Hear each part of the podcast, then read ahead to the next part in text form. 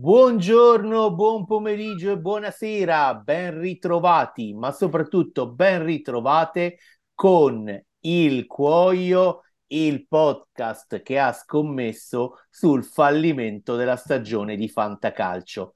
Ciao Paolo Valenti, ciao Alessandro Ruta. Ciao Stefano, ciao Alessandro. Ciao ragazzi, parla per te. Ragazzi, adesso in questo momento storico, i, chi, si, chi, va a cercare notizie eh, su questo nuovo scandalo, che io definirei non di calcio scommesse, ma di calcio e scommesse, lo fa soprattutto per, per capire se il suo centravanti o il suo centrocampista potrebbe incappare in una squalifica che comprometterebbe la stagione. Avete capito? Io sono Stefano Cocci, non mi sono presentato, con me Paolo Valenti, Alessandro Ruta, siamo eh, parte della gloriosa redazione del Cuoio, ci trovate su tutti i social, ci trovate tra le pagine del Corriere dello Sport, ehm, insomma ci trovate in giro, potete contattarci, potete insultarci, potete condividere con noi i vostri ricordi calcistici e oggi noi, eh, solleticati da questa situazione in divenire, di queste di queste problematiche in cui stanno incappando Fagioli, Tonali e Zagnolo, vorremmo un pochino parlare di questo rapporto eh, dell'Italia, del calcio italiano con le scommesse, ma io ragazzi comincerei con lo scandalo scommesse del 2017 a San Marino. Lo sapevate? No, no, però buono a sapersi, cioè non siamo gli unici nel 2017 ci fu un presunto, eh, una presunta combin nella partita di Coppa Titano tra San Giovanni e Virtus, giocata il 15 marzo 2017. E, insomma, abbiamo corrotto anche la piccola San Marino, a parte gli scherzi, a me piace giocare. È un momento, eh, è un momento abbastanza delicato per il calcio italiano, siamo alla vigilia, noi registriamo alla vigilia di una sfida che se magari non sarà determinante ai fini della qualificazione agli europei, è una sfida per la nostra nazionale dal grandissimo fascino. Inghilterra-Italia ed è una sfida, è stata un, un, una, una, pausa nazionali eh, inquinata eh, dai carabinieri andati nel ritiro per interrogare Tonali e Zagnolo e andati via con i cellulari e i tablet di Tonali e eh, Zagnolo. Fagioli si è eh, autodenunciato. Eh, io ho iniziato ricordando il primo grande ricordando la tradizione purtroppo italiana del calcio scommesse, il primo grande scandalo, il Toto Nero nel 1980, poi ci fu il Toto Nero bis nel 1986, poi ci fu una recrudescenza nel 2011, di nuovo nel 2015 e quindi Toto Nero, Toto Nero bis, eh, Dirty Soccer, eh, il treno del calcio, insomma l'Italia colleziona eh, scandali. Questo è, sembra essere uno scandalo un po' diverso dagli altri e se vuole io magari chiederei a Paolo Valenti eh, durante la sua trasmissione 90 minuto si videro le camionette della Guardia di Finanza allo stadio a arrestare i calciatori nel 1980 vorrei chiedere a Paolo un po' se vuole riepilogare quello che è successo e spiegarci perché questo scandalo è differente dagli altri, perché è diverso. Eh sì, sì, abbiamo cominciato a sentir parlare di, di, di calcio scommesse, e però Stefano, tu con quel tuo gioco di parole probabilmente hai sintetizzato un qualche cosa che effettivamente questa volta è diverso, cioè non si tratta più, eh, tra virgolette, soltanto di, di, un, di, scommesse come si facevano prima, eh, magari per alterare i risultati e quindi per ottenere le vincite, ma qui abbiamo veramente eh, qualche cosa che ha aperto un po' un, un nuovo orizzonte, un nuovo scenario nell'ambito del, del, calcio delle scommesse, che è quello della, della ludopatia. Peraltro, eh, io proprio l'altro ieri, o ieri, adesso non mi ricordo, sui, sui social eh, ho avuto uno scambio di, di, di, messaggi perché c'era qualcuno che mi diceva eh, ma non vi rendete conto che qui si sta parlando di, di ludopatia e io dico sì, è vero, ce, ce ne rendiamo benissimo conto, però non è che questo deve diventare una giustificazione eh, a quello che comunque non si può fare.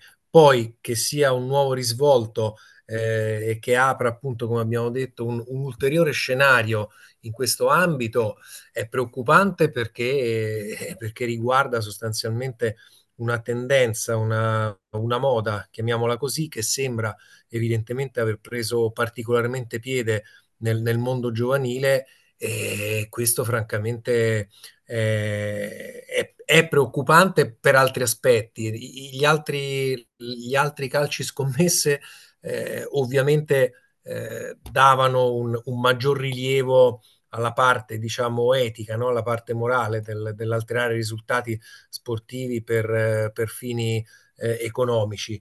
Qui eh, questa può diventare probabilmente una, una derivata, ma non è il fine principale. Qui il fine principale sembra essere appunto, o, o il movente principale sembra essere questa patologia che attanaglia i calciatori e che apre, apre secondo me un mondo, mm, Stefano, eh, che magari noi chiaramente abbiamo avuto anche altri eh, elementi no? per, per avere la percezione che fosse un mondo di un certo tipo, però così eh, lascia, ce, ce, li fa toccare ancora più con mano, ci, ci, fa capire davvero quanto poi chiaramente con tutte le, le, differenziazioni del caso, perché ovviamente non è che si può fare di un Airborne Fashion, non è che tutti eh, i giovani giocatori sono così, per carità assolutamente, però evidentemente pare che sia una cosa abbastanza diffusa perché non perché uno gli voglia dare troppo credito, ma comunque sembra che le fonti ce l'abbia giuste. Sentivo prima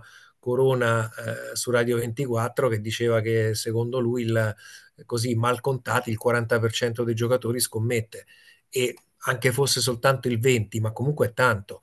E se lo fanno per questo problema, diciamo, di, di ludopatia, ci rendiamo davvero conto di quanto eh, il, diciamo così, il mondo valoriale dello sport professionistico, quando viene, diciamo così, io è un po' di tempo che ho in mente questa frase che, che il, non il denaro, ma il troppo denaro corrompe, ma corrompe non soltanto nel senso che io ti posso dare dei soldi per fare eh, per farti fare qualche cosa, corrompe perché corrompe proprio il modo di pensare, le aspirazioni, ehm, il senso che dai alle cose che fai. E, e quindi effettivamente eh, quando si critica molto il fatto che no, ma ci sono troppi soldi, e il calcio non è più uno sport, eccetera, proba- cioè, sono sicuro che sarebbe così per qualunque altro sport attirasse tutta questa mole di denaro, però visto che, che è il calcio che lo attira, eh, questo, questo problema della ludopatia dà un ulteriore spaccato che credo ci debba far riflettere su, su che tipo di, di, di, di, vita e di mondo vivano questi, questi ragazzi che sono un po' inseriti in questa bolla del, del mondo professionistico Paolo, che li distacca dalla realtà. Però posso dirti una cosa, allora, sì. presupposto che un altro aspetto di questa faccenda potrebbe anche essere il capire come mai un pregiudicato adesso è diventato una fonte della procura. E va bene. Però, allora, se tu prendi, vieni in redazione, ci sei venuto tante volte, vieni con me stanza per stanza, contiamo quante persone scommettono e nel, nella redazione del Cuoio Edipress il 50% delle persone mette 3 euro il sabato su una, una giocata. Ok? Quindi il punto non è quello. Tutti Ma no, certo, questa è una cosetta innocente. esatto. Il, il problema di questa faccenda che segna un pochino la specificità, guarda che parola ho detto, di questa situazione rispetto alle altre, per cui all'inizio ho detto calcio e scommesse, è che questi, queste persone, perché poi alla fine sono esseri umani, eh, scommettono su siti illegali, magari giocano oppure giocano a blackjack, a poker, come ha dichiarato ad esempio eh, Zagnolo. E sapete, forse, un, cioè, sapete che nel, nel quadro generale delle nostre esistenze, acchittare una partita è una cosa che fa schifo ma andare su un sito illegale, che molto probabilmente è una ramificazione di una enorme associazione a delinquere di stampo mafioso, dove dietro c'è un mondo criminale eh, che porta la droga nelle strade, eh, corruzione, ma forse non sarà un po' più grave. Cioè io vedevo la leggerezza, il procuratore, no, il procuratore di Zagnolo diceva ah, com- ha commesso una leggerezza, ha giocato su siti, eh, lui non sapeva che fossero illegali. Eh, lo so, però al signor Mario Rossi eh, o al signor Paolo Valenti, al signor Alessandro Ruta o Stefano Cocci, se fa una cosa che non deve mai fare, non paga la multa e gli arriva la cartella delle tasse, quella cosa la paga. Il signor Zagnolo, mm, se è calciatore e se è giovane, deve stare attento come più degli altri a non incappare in queste situazioni, perché queste situazioni qua sono situazioni che vanno a intaccare, cioè questi, questi, questi, siti vengono utilizzati per riciclare il denaro sporco, ragazzi, che sono frutto di altra roba. Quindi, secondo me, allargando il quadro, è ancora un po' più grave rispetto al semplice fatto di acchittare partite, forse. E già sono anche colpito che ci sia solo, ci sia solo un'ammenda. Poi su questa cosa un po' ho, seguito, ho, le, ho letto tante cose, chi parlava di tre mesi di carcere, chi solo ammenda.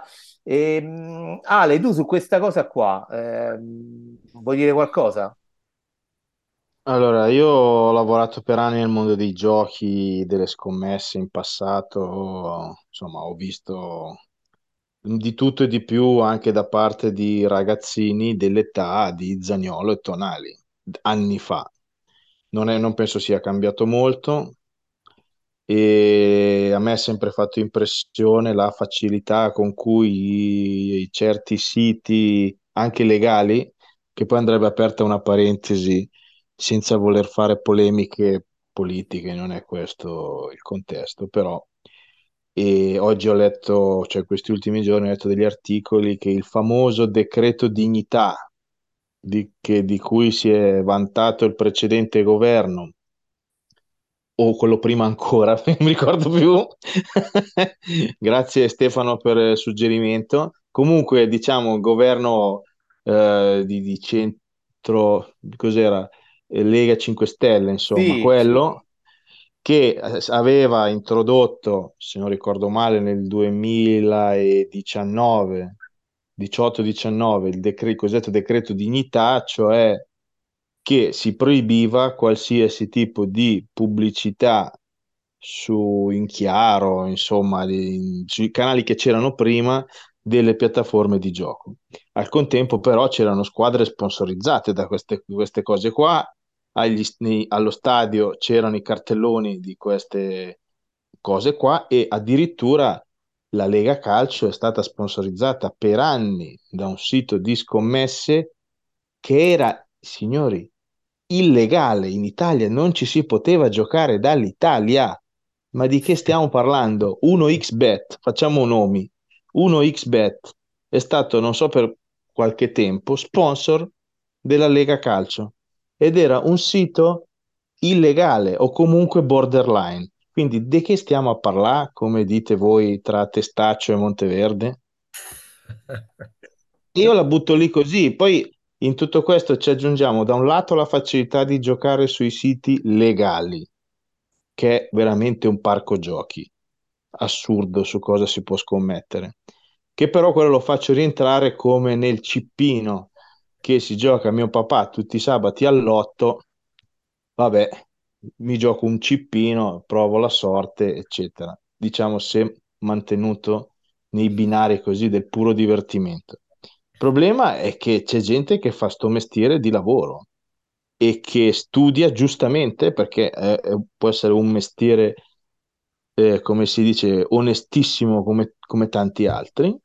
Io, mi, come sono quelli che lavorano scommet- cioè scommettendo, un lapsus freudiano, in borsa, giocando in borsa, e c'è gente che studia campionati, leghe, in una maniera talmente maniacale che arriva a fare profitti contro il banco. Questo, scusate questo gergo un po' da addetto ai lavori, però funziona così. Figuratevi per gente come Zagnolo, Fagioli, e Tonali, che invece del cip- il loro cippino, eh, mio padre non guadagna 7 milioni all'anno come Tonali, eh? quindi la proporzione è presto fatta non solo, è a maggior ragione quello che dicevo prima, perché nel momento in cui ci sono cifre più alte sono le giocate, più alta è la quantità, eh, qualora fossero dimostrate tutte le accuse, la quantità di denaro che viene in questo modo ripulito. Torno da Paolo perché lui ha detto una cosa interessante eh, di cui adesso mh, mm, la ludopatia. Allora, eh, Paolo, la butto, la butto giù proprio brutale ludopatia, effettiva eh, malattia o strategia difensiva? Ma allora, sicuramente la seconda. Infatti te, te lo volevo dire un po' prima, ma sicuramente la seconda perché ovviamente come linea difensiva conviene, infatti guarda caso eh, hanno già cominciato a dire che i ragazzi che, beh, Fagioli diciamo che ormai è accertato perché avendo detto che collabora, quindi vuol dire che sicuramente lui eh, è, è, tra virgolette colpevole, quindi su lui non si discute, sugli altri lo dovremo vedere, ma ovviamente è una strategia difensiva che percorre l'avvocato a prescindere dal, dal fatto che poi dopo sia malattia o sia una paraventaggine, diciamo così, per, per, nascondere semplicemente l'infrazione alle regole che è stata, che è stata commessa. Eh, anche perché poi, insomma, gli avvocati su questo ovviamente non si fanno molti scrupoli, no? E loro devono portare a casa il risultato, difendere il loro cliente, quindi se che poi dopo sia vero o meno che sia una malattia di cui soffrono, eh, diciamo che interessa anche poco ai fini del, eh, del, della rilevanza processuale, perché non credo che si possano fare differenziazioni da questo punto di vista, perché se no veramente allora tutti quanti invocherebbero la loro patologia e quindi sarebbe un pochettino un problema. E, ehm, però, però, al netto del fatto che abbiamo detto che sicuramente è una strategia, eh, voglio pensare che ci sarà anche comunque un, una parte abbastanza vera di, di, di problema eh, patologico. E quindi qui domandarsi perché eh, ragazzi che in teoria eh, hanno tutto quello che a quell'età si può desiderare dalla vita, quindi fare, fare un bel lavoro, il lavoro dei sogni, guadagnare un sacco di soldi, eh, presumibilmente avere facilità nel, eh, nell'avere ragazze, amici e quant'altro, e poi dopo invece si, si, si trovano a dover affrontare queste situazioni che sono evidentemente un, un, un indicatore di malessere abbastanza pesante perché se, sempre se sono vere le cifre che si dice che questi ragazzi giocassero, cioè questi veramente si giocavano lo stipendio quasi, è, è, è una follia, è una vera follia. Eh, vedevo ieri il, eh, il, la serie su Beckham, no? che intervistavano i compagni e dicevano ma era assurdo perché lui in Inghilterra li pagano a settimane, no? Eh, lui prendeva 50.000 euro e il sabato e la domenica si era comprato la, la BMW da 50.000 euro. E c'era Kin che diceva io insomma un pochettino cercavo di mettere a parte così ma, dice, ma lui si comprava pure le penne stilografiche che costavano un sacco di soldi? Gli chiedevo ma capisco la macchina capisco i vestiti ma la penna ma perché devi spendere i soldi sulla penna? Ecco allora adesso pensando a questi ragazzi se è vero che spendono queste cifre per le scommesse che poi alla lunga li perdi perché puoi vincere ma poi alla lunga chiaramente perdi. E allora vuol dire tante cose, vuol dire che nessuno gli ha insegnato eh, che cosa vuol dire programmare un pochettino il futuro, non capiscono che è una professione che magari i loro procuratori quando vanno a firmare i contratti dicono eh no ma la carriera è breve, ma loro non si rendono conto di questo perché a vent'anni forse è troppo presto per capire che dopo dieci anni eh, probabilmente sarà tutto quasi finito. Um, è, è, anche un fatto di dire: ma io sti soldi, vabbè, magari non, non, so come impiegarli perché ho comprato macchine, ho comprato case, ho comprato vestiti, ma potresti anche usarli magari per le persone che ne hanno più bisogno, per la cosiddetta beneficenza. Eh, non lo so, ecco, insomma, e quindi alla fine di tutto questo, a me quello che non è che voglio fare il bacchettone, però oggettivamente quello che emerge in maniera evidente è che questi ragazzi sembra, sembrano non avere eh, alcuna consapevolezza di, di, quelle che sono le cose che contano nella vita. Ora a vent'anni tutti avevamo la testa un pochettino così sulle nuvole e mi rendo anche conto che quando tu vivi in quella situazione è molto difficile capire le cose che magari il ragazzetto di vent'anni che o, o, già deve lavorare o sta studiando, eh, ma comunque non, non, ha prospettive di guadagnare tutti quei soldi, chiaramente non può avere lo stesso modo di ragionare che ha un ragazzo che a vent'anni facendo il lavoro che ha sempre sognato di fare, eh, gli cadono i soldi addosso. Però ecco, questo chiama in causa il sistema nel quale loro si trovano ad agire, innanzitutto la famiglia, che invece spesso e volentieri è il primo veleno che respirano perché vediamo su, sui campi delle giovanili questi genitori sugli, sugli spalti che sono il male assoluto, mi viene da dire, di questi ragazzini che magari anche se non avranno mai delle prospettive di crescita vere, eh, hanno dietro questi genitori che, che, che, darebbero qualunque cosa perché loro figlio diventasse qualcuno e, e quindi danno luogo veramente a delle scene inqualificabili che ti fanno capire che cosa gli possono trasmettere a questo ragazzino. E la scuola, vabbè, eh, purtroppo la scuola lo sappiamo soprattutto da noi come, come funziona. E, e, quindi a quel punto poi in ambito professionistico dove praticamente salvo rare eccezioni eh, chi si muove lo fa soltanto per interesse, che interesse può avere un, un procuratore piuttosto che un dirigente a, a, dire a un ragazzo guarda stai attento perché, perché infatti non, non glielo dicevano perché io non posso pensare che nelle società o nelle squadre nessuno sapesse che questi ragazzi scommettevano. Poi ci sarà stato anche qualcuno che magari pur senza denunciare l'avrà preso da parte, gli avrà detto oh ma queste cose non si fanno, smettila. E, e, però eh, ecco, faccio un po' tutte queste considerazioni. Questo, eh, questo è un altro fronte, tra l'altro, si sta aprendo in queste ore, ovvero cosa rischiano quelli che i compagni di squadra, le società eh, sapevano e non hanno detto niente. Si chiederà conto alle Una mancata denuncia. E la devi dimostrare. Se eh, certo. la dimostri è sanzionata anche quella. Anche le società dovranno dimostrare di aver fatto abbastanza. Ad esempio, io so che la Roma ha un codice etico abbastanza stringente e che eh, non mancano di fare dei, degli incontri in cui questo codice etico eh, può essere spiegato, ma questo apre altri fronti, fronti ancora. Ovvero, facciamo finta che, che, vada tutto bene. Alessandro, ma secondo te come si fanno a fermare sti ragazzi col portafoglio gonfio e col telefonino in mano? Cioè, la giustizia sportiva può davvero mettere un freno a questa cosa? Abbiamo gli strumenti per farlo?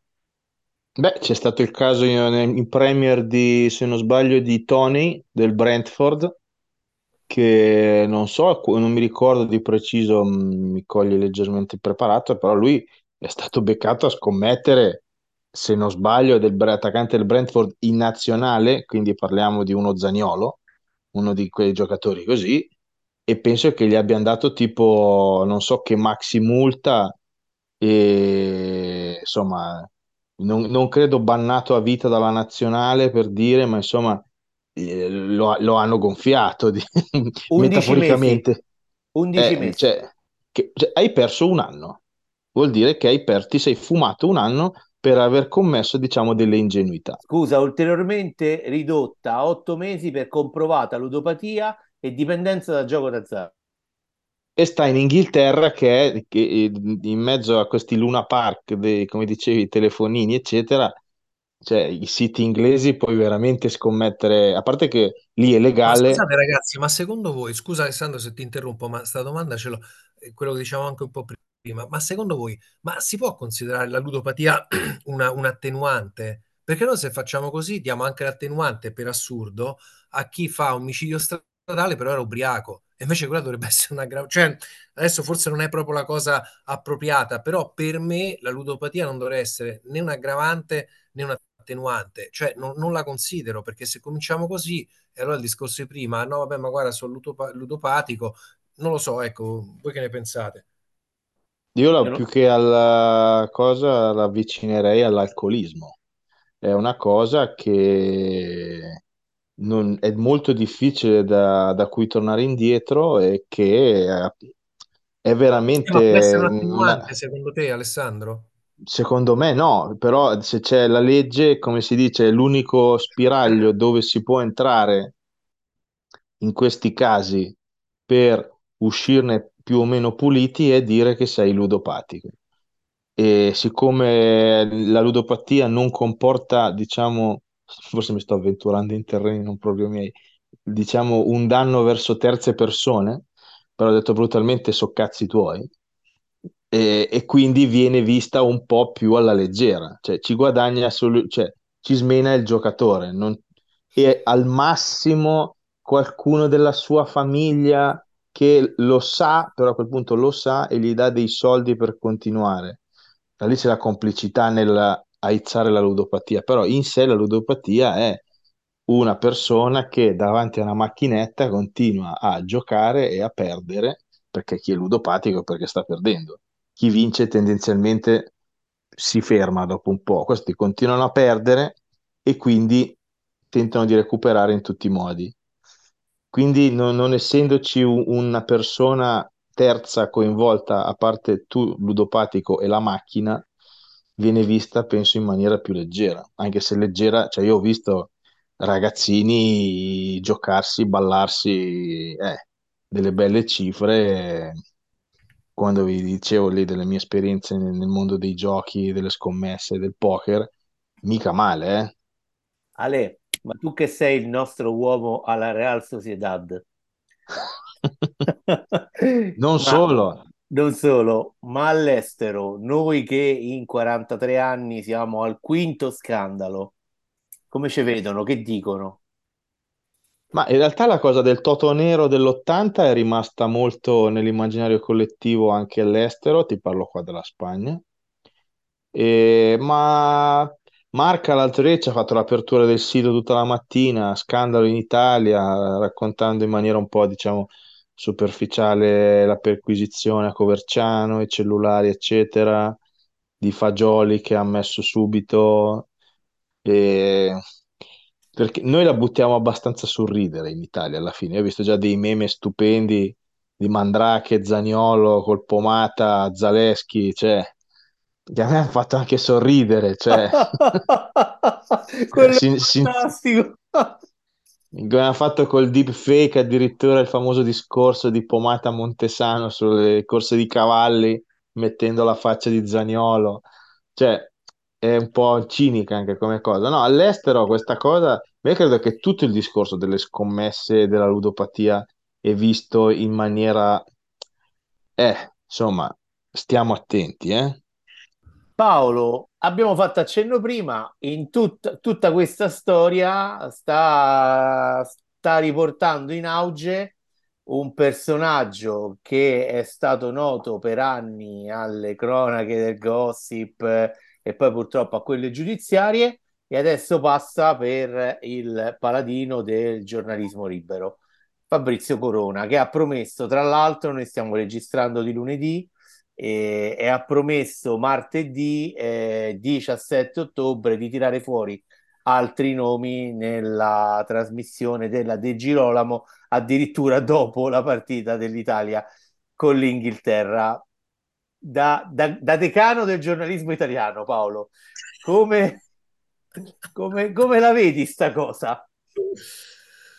Ma è, questo è, che ti posso dire, la nuova America, il paese delle mille opportunità, del paese del, del ce la possono fare tutti. No- non lo so. Allora, guarda, io ti dico, da una parte sono ammirato per la capacità di una persona che, insomma, dopo tutte le vicissitudini che ha trascorso, eh, non si è data per vinta e, e adesso è tornata alla ribalta in questo modo dopo essersi fatta la, la galera per tanti anni e quindi da, da quel punto di vista lì, diciamo, messa come valore assoluto, non come, come valore eh, in sé, eh, tanto di cappello, cioè una persona che si riesce a, a riportare con questa velocità e con questa, con questa rilevanza mediatica eh, ai livelli più o meno dal quale era partito, eh, devo dire che ha delle capacità.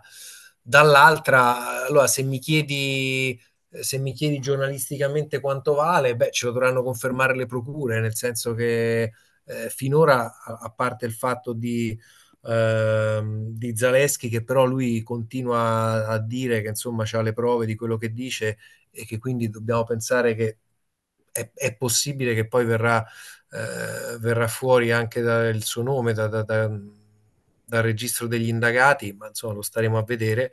Eh, evidentemente delle informazioni ce le ha e anche delle fonti che sono, che sono abbastanza attendibili.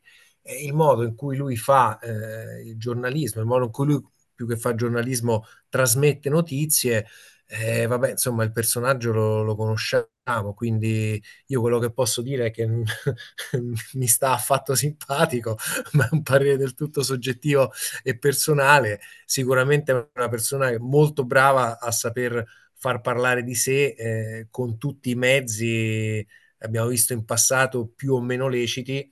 E niente, quindi eh, non lo so, vediamo, vediamo come la vuol gestire perché eh, allora, sicuramente lui tutto questo casino lo sta facendo per riportare su di sé l'attenzione, per tornare a galla e devo dire che ci sta riuscendo molto bene. Eh, poi dopo, se, se tornerà alle storture, alle deviazioni, alle perversioni, lasciami dire, che l'hanno poi portato eh, in galera, non lo so, staremo a vedere. Però sicuramente è uno, un personaggio e due eh, con, una grandissima, con una grandissima forza d'animo. Poi dopo tutto il resto, insomma, chiaramente fa parte della, della valutazione che, che, che, ognuno può fare dei, dei, fatti e delle cose che, che lo riguardano. Ovviamente, sai che cos'è, eh, Stefano? Non è che le procure in passato magari l'hanno fatto in maniera indiretta, ma non è che una procura può per bocca del procuratore chiamare la conferenza stampa e dire ah, allora guardate stiamo per mettere nel registro degli indagati questo, questo e quest'altro. Magari prima lo facevano trapelare tramite personaggi meno di rilievo rispetto a Corona, adesso che Corona ha le dritte ci pensa direttamente lui e, lo fa col clamore che, che, stiamo vedendo in questi giorni, insomma.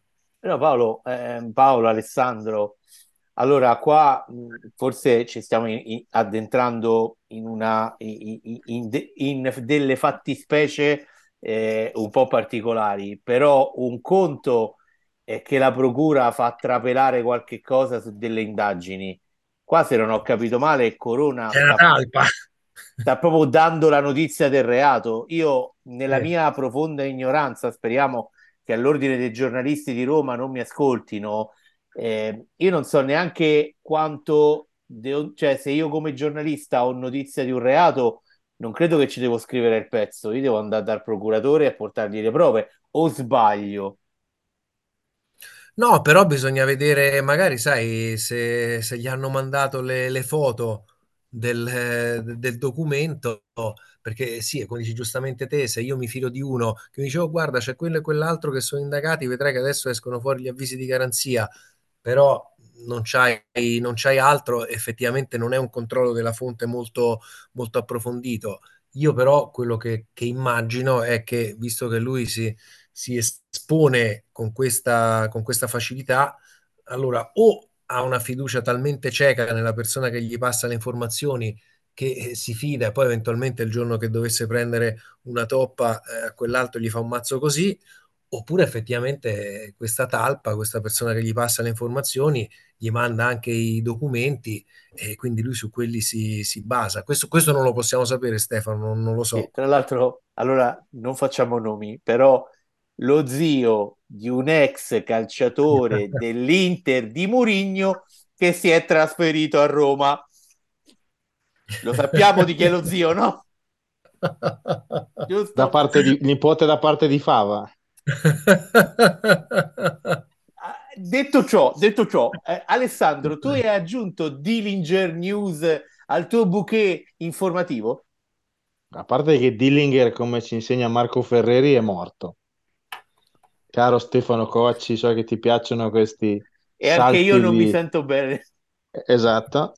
Dillinger è morto, film capolavoro di Marco Ferreri con Michel Piccoli. E, ehm, No, io non capisco niente, cioè, ma io, io dall'estero poi vedendo sta cosa provo a spiegargliela, ma che spieghi? Come fai a spiegare un personaggio come Fabrizio Corona all'estero? Cioè, ma eh, non per lui, non per lui, non per lui, ma perché eh, non, non lo so, stiamo parlando probabilmente del nulla e tutto questo parlare allora, alli- eh, alle scuole elementari e alle medie chi faceva casino e chi, eh, diciamo, si faceva notare per cose non simpatiche, le maestre dicevano, tu ignoralo, se lo ignori si spegne da solo. E siamo arrivati all'esatto opposto, cioè uno così, invece di essere ignorato e dire sì, vabbè, dai, ma stiamo scherzando? E invece qui gli viene dato ogni giorno più spago, so che andrà la trasmissione lì della De Girolamo, eh, cioè ormai è, è trattato in palmo di mano come se fosse eh, un oracolo, eccetera. Ma non è, non è il per fatto di quello che essere... dicevo che questo è il paese delle mille opportunità. Ma non è la questione di, neanche Paolo delle mille opportunità, è che eh, si è adesso costruito intorno a questo personaggio di uno che probabilmente non ha più molto da perdere, perché si è sparato quanti anni in galera, tranne l'abigeato lo hanno accusato praticamente di tutto ed è finito in galera, è uscito d- da poco, ha scontato tutti i suoi anni e adesso ricomincia, dice tanto, cioè voglio dire, il casellario è già pieno, probabilmente. Uno più, Forse uno meno. Ale, non gli hanno spiegato bene il nibis in idem, forse non l'ha capito. Eh, esatto. Eh, No, io non lo so, perché poi voglio dire, la società dello spettacolo, di tutto. Detto che lui aveva anticipato qualche settimana fa la, la storia di Fagioli ludopatico e ha avuto ragione, forse perché ha delle fonti fenomenali, e- eccetera.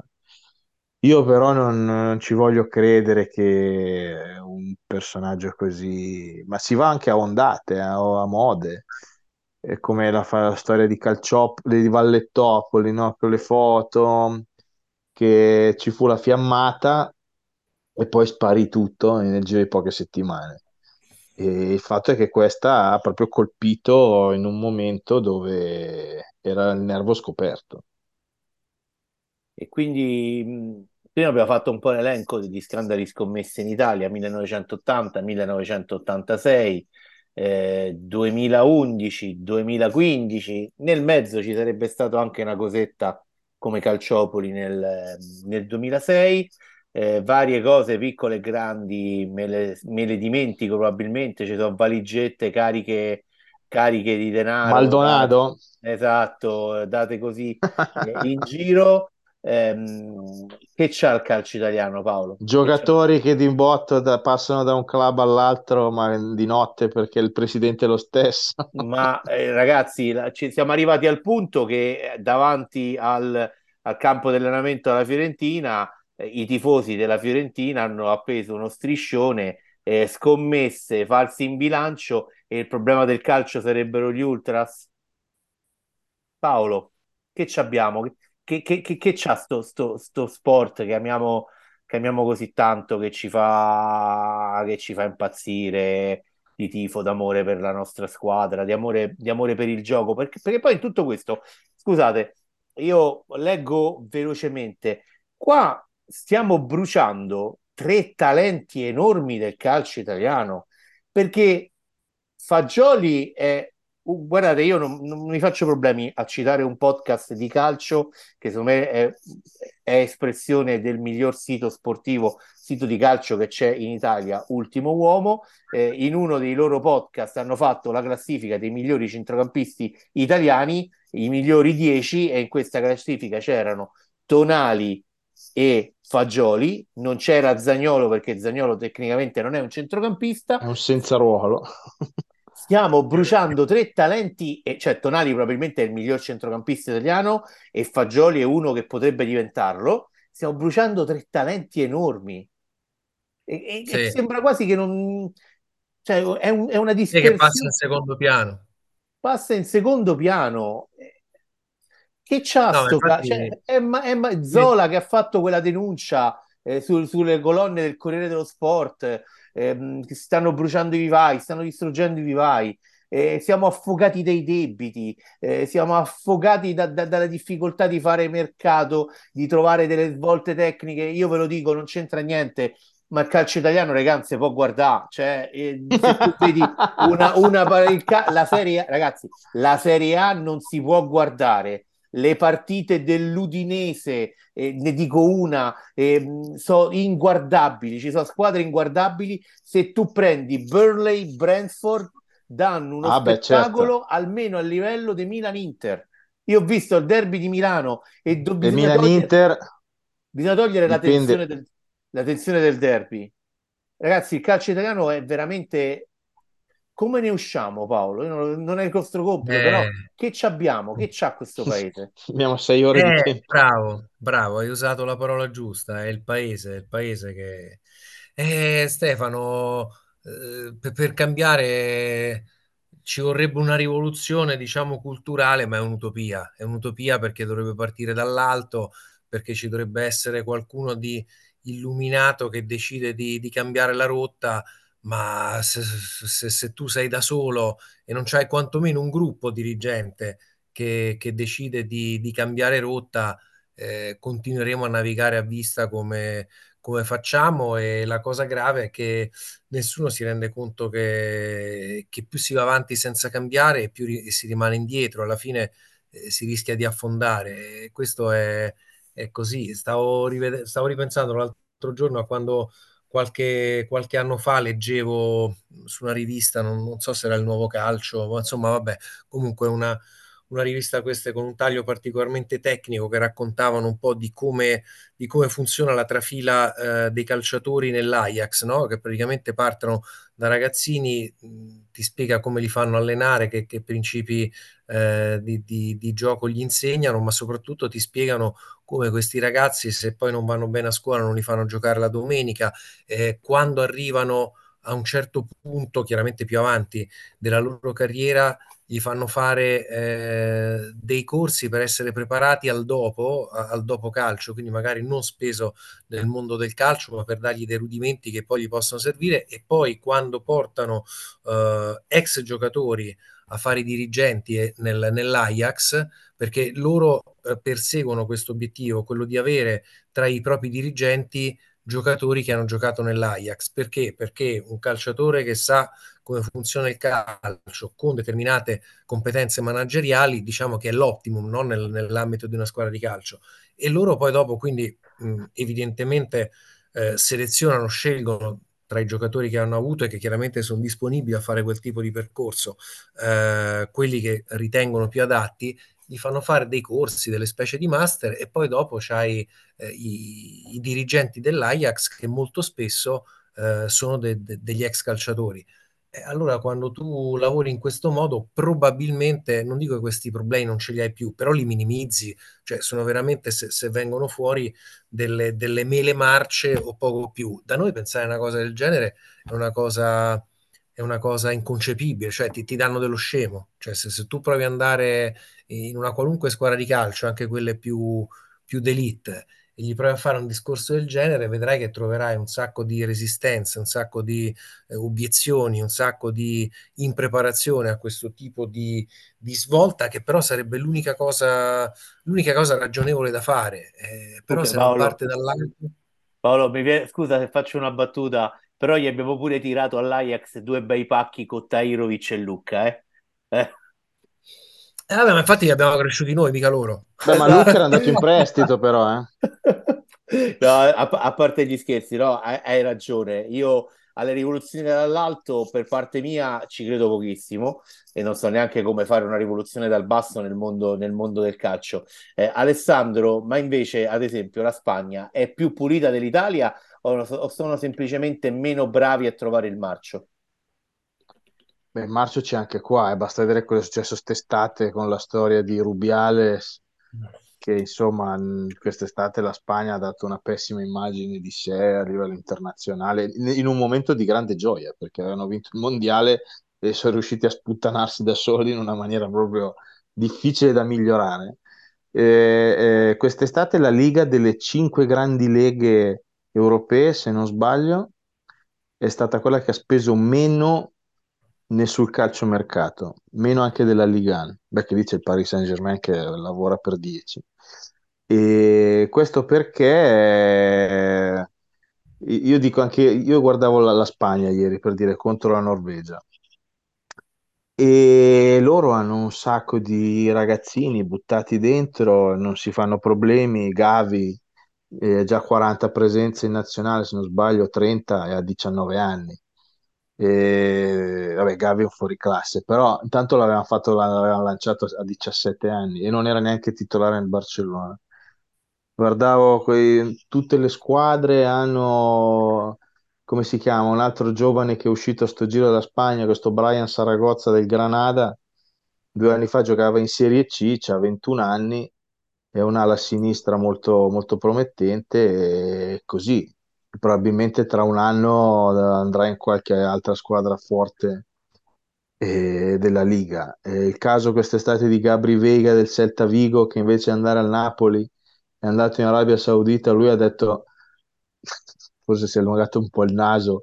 Eh no, ma perché lì il livello del campionato è molto buono. Sì, vabbè, gli hanno ricoperto di soldi, però a 20 anni era titolare da due stagioni del Celta Vigo. L'anno scorso ha fatto 11 gol. E, e, e come potremmo fare una nazionale di gente così della Spagna, che dopo anni di spese un po' folli, eh, tutti i club hanno deciso di comunque ripartire e lo stesso Real Madrid, per non parlare del Barcellona, il terzino sinistro titolare del Real Madrid in queste settimane è stato Fran Garcia, che si è fatto due anni di prestito al Rayo Vallecano, è titolare della nazionale spagnola e come dire, basta dare fiducia, eh? alla fine è così, è molto semplice senza pretendere la luna. Io vedo questo. Io ho una domanda per Alessandro. Alessandro, ma eh, visto che tu insomma stai lì in Spagna, ma hai evidenza che anche lì a livello di calcio giovanile, ma proprio ti parlo già di 13-14 anni, eh, i procuratori cominciano a, a, a mettere il naso e cominciano anche già lì a girare i soldi, come succede in Italia, che vengono dati ai procuratori per piazzare il figlio da una parte e dall'altra e quindi in questo modo rischiando di soffocare quelli che sono magari, non dico il vero talento perché, che ne so, il Baggio, lo Zola il Totti alla fine comunque viene fuori, ma magari il buon giocatore eh, che, che, ha bisogno magari di un percorso diverso, di essere apprezzato in maniera diversa, eh, rischia di perdersi se si, si, si va a impantanare nelle, nelle magagne del, del procuratore che se gli dai i soldi ti trova la squadra e altrimenti rimani dove sei. Eh, allora, secondo me ha fatto intanto una specifica sul tipo di campionato che è, e di movimento che è quello spagnolo, dove Barcellona, Real Madrid, fine. Un po' dall'Atletico Madrid, ma l'Atletico fa dei mercati sempre abbastanza strani, a volte incomprensibili, però ecco, insomma, anche l'Atletico quest'anno sta lanciando molti diversi suoi giocatori giovani o comunque cresciuti, tornati dal prestito come Samuellino, come, come si chiama? Beh, quelli storici di, di, casa sua che giocano sempre, insomma, da, da Oblak, che è una vita che l'Atletico non è cresciuto in Atletico, però per dire il, il movimento spagnolo è un movimento che sa benissimo che non puoi competere con quei due là, con quei due mostri là. Non, non, non si vedrà mai, a parte il Malaga di dieci anni fa che era arrivato sto sceicco che si era sparato di acquisti senza senso spendendo l'impossibile, ma insomma un disastro assoluto. Ma per il resto tutte le altre squadre della Liga, se tu vedi a fine stagione i minuti giocati dai prodotti dei rispettivi vivai, rimani impressionato. Gente che arriva tipo a metà stagione, diventa titolare, non la schiodi più e l'anno successivo fa così è una questione anche di, di necessità virtù, perché molte squadre non hanno il peso economico e ne avranno sempre meno, perché andando verso un concetto di Superlega, squadre tipo, per rimanere in zona, l'Osasuna, che, come dire, penso che abbia speso negli ultimi cinque anni, da quando vivo qua, forse 10 milioni di euro per cartellini e cose varie, per il resto è tutta gente del suo vivaio perché sa benissimo che non si può competere con quelli là e quindi tanto vale a quel punto far giocare la gente del posto che dà tutto per la maglia fino a che non arriva la, la big che, che, te lo compra e, e, e, i tifosi vengono e si identificano, cosa che in Italia io vedo sempre meno, soprattutto in certe squadre, diciamo, che ne so, medio-piccole, perché poi la classe media italiana è diversa dalla classe media spagnola. La classe media spagnola è veramente immensa, cioè ci sono una dozzina di squadre che secondo me possono ballare dal terzo al quindicesimo posto. In Italia non è così. In Italia ci sono, secondo me, già 7-8 squadre più forti delle altre e poi un deserto, senza fare nomi, ma io la vedo così. Eh, è chiaro che il tifoso medio mh, mm, italiano, io penso appunto a queste squadre, m- mi viene in mente il Bologna, no? Bologna l'anno scorso che è una bellissima squadra e ha un, un allenatore che probabilmente farà una grande carriera, ma io mi dico, il Bologna che ha un- una bella realtà, quanto si può identificare il tifoso medio del Bologna con Lico Giannis? Ho preso il primo a caso perché ce l'ho il fantacalcio e quindi ho preso Lico Giannis per dire che è lì, fa il suo, non lo so, cosa ti apporta di più uno tipo Lico Giannis che saluto, grazie dei- della traversa la prima giornata contro il Milan. Eh, no, per dire che lo seguo, quindi li voglio anche bene. Però non so se, non so se mi spiego. Invece, Sì, sì, lo, lo Zasuna concetto. o la Real Sociedad che abbiamo visto dare per 80 minuti una lezione di calcio all'Inter, io ero allo stadio, questi per vabbè, 70 minuti, 80 forse no, 60-70 minuti, questi l'Inter, cam- cioè finalista di Champions, non ci ha capito niente e giocava con, eh, fammi pensare, solo del vivaio in 5, più altra gente de- di zona in cui comunque la gente si identifica. E io penso al bellissimo stadio Dallara che ha quella fascino vintage un po' decadente e, e- e vedo lo stadio della Real Sociedad che hanno rifatto da zero sulle ceneri di quello che c'era prima ad Anoeta, che è un gioiellino e la Real Sociedad eh, è una squadra che sta venendo su solo negli ultimi anni, cioè, ha avuto anche lei la sua tradizione negli anni 80, eccetera. Stadio nuovo di pacca, dove potresti giocare probabilmente una finale di Coppa Europea con gente del posto titolare venuta su dal vivaio. La gente si identifica, i tifosi si identificano con questi qua che escono dal campo stremati. Non che quelli del, tra virgolette, Bologna di turno, il Lico Giannis di turno non lo facciano, però io mi dico, questa è gente che magari arriva in prestito, l'anno dopo sa già che non verrà confermata, e dopo tot presenze non smette di giocare perché c'è la clausola, che ce ne sono tanti così, eh. Io mi dico, ma dove andiamo così? E faccio degli esempi a- molto a braccio, eh, però fotografo soprattutto la situazione di qua, Real Sociedad, Betis, Celta Vigo, tutte queste squadre medio della grande m- mucchione che se la giocano secondo me tra il quarto e il quindicesimo posto, che però sfornano a getto continuo e quindi non è questione di spagnoli, è questione di anche comunque cresciuti eh, nel vivaio. Eh, Alessandro, hai, hai- mi hai ricordato una ferita. ehm, questo Real Società d'Inter è stata una ferita perché ricordiamo è la partita in cui Simone Inzaghi ci ha, eh, ci ha negato il confronto quadrato-cubo. Eh, io sono, sono Sulla stessa fascia poteva essere anche volendo. Esatto. Quindi, amici, con questa eh, freddura degna veramente del peggior Mel Brooks, Paolo, che dici? Abbiamo esaurito l'argomento? Aspettiamo le nuove rivelazioni di Ma Corona. sì, sì, a questo punto aspettiamo il il i secondi, non lo so quanti capitoli ancora ci aspettano, però sì, a questo punto siamo pronti, abbiamo sviscerato lo sviscerabile, per cui vediamo che cosa avrà da Ma dire poi domani nel post Italia-Inghilterra- Inghilterra-Italia. Tra l'altro, qui a Roma, non so se quanto Alessandro è, è- è addentro a queste cose. Qua, quando succedono queste cose, a Roma parte lo schifo perché, ad esempio, stanno girando vocali eh, addebitabili non- a, a- a chiunque in cui vengono fatti dei nomi e spiegati i motivi per cui quel giocatore sarebbe il prossimo, perché eh, siamo veramente a un, eh, a un livello, a un livello bassissimo.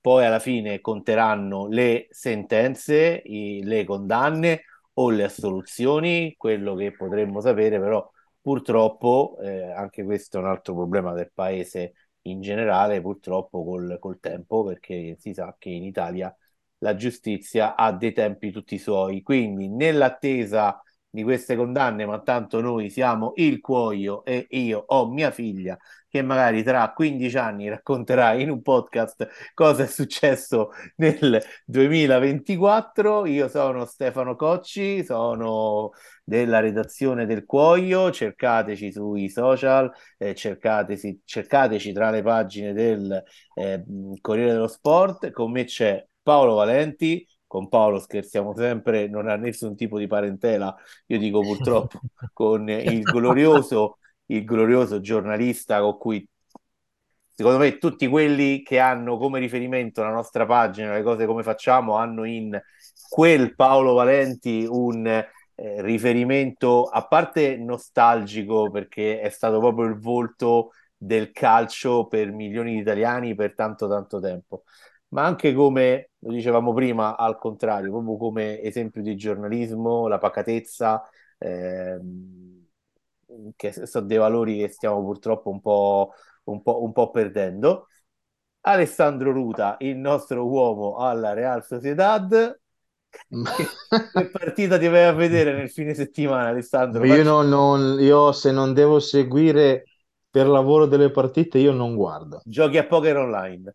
Ma neanche, io ho smesso anche quello da, da secoli ormai. Allora, adesso io, Paolo, Alessandro ci facciamo una partita a blackjack su un sito legale. Vi salutiamo e alla prossima puntata dei podcast del Cuoio. Ciao! Ciao! Ciao a tutti!